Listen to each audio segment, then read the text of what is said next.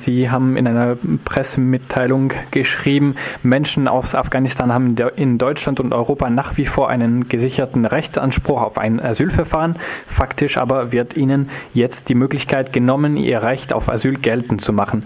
Was meinen Sie damit, dass afghanischen Flüchtlingen das Asylrecht faktisch äh, genommen wird? Ja, das ist äh, genau die Schändlichkeit dessen, was im Moment besteht, äh, was im Moment äh, passiert. Und es ist nicht weniger schändlich als das, was in Klausnitz passiert. Ähm, wir haben es hier mit einem Vorpreschen zu tun, äh, vor allen Dingen des Bundesinnenministers, der erklärt, Afghanistan sei ein sicheres Herkunftsland, es gebe dort sichere Gebiete, in denen man leben könne. Und äh, das zu einem und äh, zu einem Zeitpunkt, das, wo das durch keinerlei Entscheidung gedeckt ist. Das ist ein innenpolitisches Manöver mit Bezug auf die Wahlkämpfe, hat jetzt aber zur Folge, dass das noch völlig unangetastete Anspruch der Afghanen, hier äh, ihr Recht auf Asyl in Anspruch zu nehmen, ausgehebelt wird. Denn die Entscheidung Mazedoniens, und Mazedonien ist jetzt sehr bedingt ein souveräner Staat, keine Afghanen mehr durchzulassen, hat genau damit zu tun. Es gibt aber überhaupt gar keine in irgendeiner Art und Weise beschlossene Änderung der Asylpolitik gegenüber Afghanen. Das ist alles Wahlkampfrhetorik aus den Abendnachrichten, hat aber jetzt diese praktischen Folgen, dass im Moment Tausende von Menschen, die aus Afghanistan gekommen sind, in Idomeni festsetzen. Das ist unerhört und das ist von der gleichen Schändlichkeit wie das, was in Klausnitz und anderswo geschieht.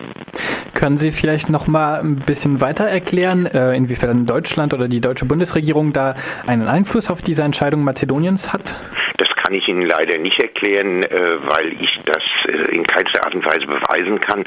Aber die Hintergründe liegen auf der Hand. Die deutsche Politik drängt massiv äh, danach Afghanistan dem Kreis der sogenannten sicheren Herkunftsländer äh, zuzuschlagen, was in sich eine Ungeheuerlichkeit ist, angesichts dessen, dass der Innenminister die Erklärung, Afghanistan sei ein sicheres Herkunftsland, in Kabul vorträgt und dabei einen Helm trägt und am selben Tag äh, Menschen bei einem Sprengstoffanschlag äh, sterben, zerfetzt werden.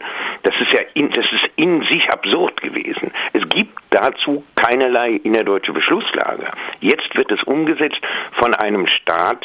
Natürlich kann ich das nicht beweisen, dass da in irgendeiner Art und Weise sozusagen eine Direktive an die Regierung in Mazedonien ergangen ist. Aber ich glaube nicht, dass die Regierung in Mazedonien von einem Tag auf den anderen beschließt, Afghanistan sei ein sicheres Herkunftsland, weil ihr das eben so einfällt, sondern weil das im Zuge der innereuropäischen Abstimmungen zur Sicherung der sogenannten Außengrenze so besprochen worden ist. Beweisen kann ich das nicht, erklären kann ich Ihnen das deswegen nicht.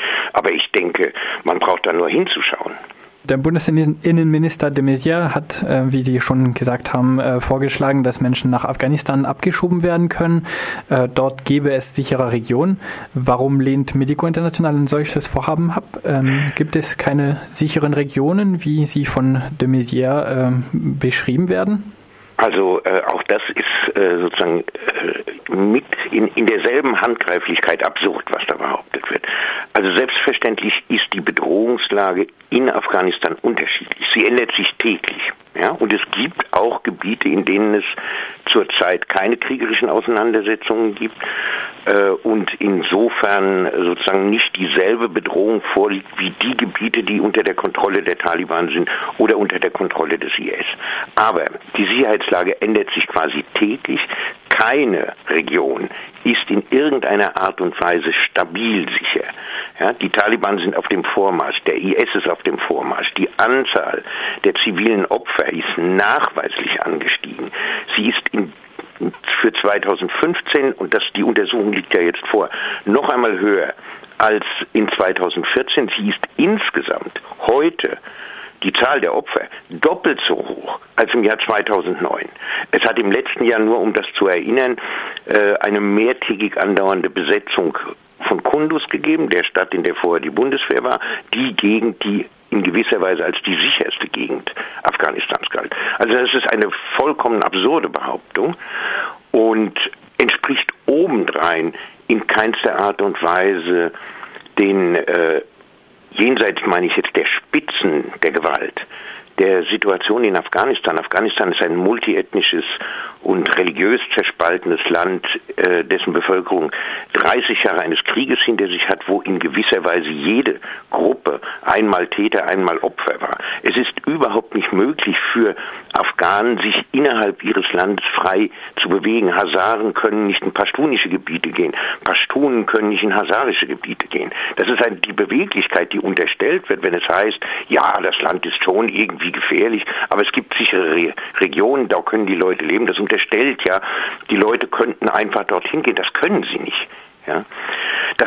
Alles ist wirklich, das hat etwas von einem absurden Theater an sich. Man ist kaum in der Lage, das äh, sozusagen ein rationales Gespräch darüber zu führen, weil die Unterstellungen so absurd sind.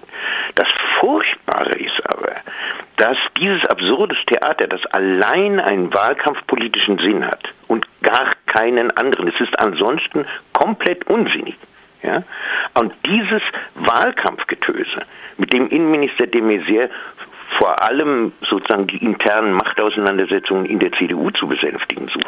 Dieses Wahlkampfgetöse hat jetzt aber praktische Auswirkungen für Tausende von Menschen, die im Moment an der äh, Grenze äh, zu Mazedonien festgehalten werden unter unwürdigsten Bedingungen. Es hat aber auch, nur um das an dieser Stelle nochmal zu sagen, ich bekomme heute Morgen ein E-Mail von einer Frau, die offensichtlich, ich kenne sie überhaupt nicht, offensichtlich seit längerem Zeit in der Willkommensbewegung für Flüchtlinge äh, engagiert ist und die mich bittet, ihr doch etwas zu sagen, in Hinsicht auf einen jungen Afghanen, den sie kennt und den sie betreut und der jetzt in der Chance ist, seine Ausbildung fortzusetzen. Die ganze Familie ist gestorben und der jetzt in heller Panik ist, ob er abgeschoben wird. Und sie bittet mich, ihr irgendetwas zu sagen, dass sie äh, diesem jungen Afghanen, der irgendwo hier in Deutschland lebt und jetzt bibbert drum, ob er nicht morgen in den Flieger gesetzt wird, ihr etwas zu sagen. Ich kann ihr in gewisser Weise nichts dazu sagen, außer dass sich am Asylrecht für Afghanen in Wirklichkeit nichts geändert hat. Es gibt gar keine veränderte Beschlusslage. Es gibt lediglich die Erklärungen des Innenministers.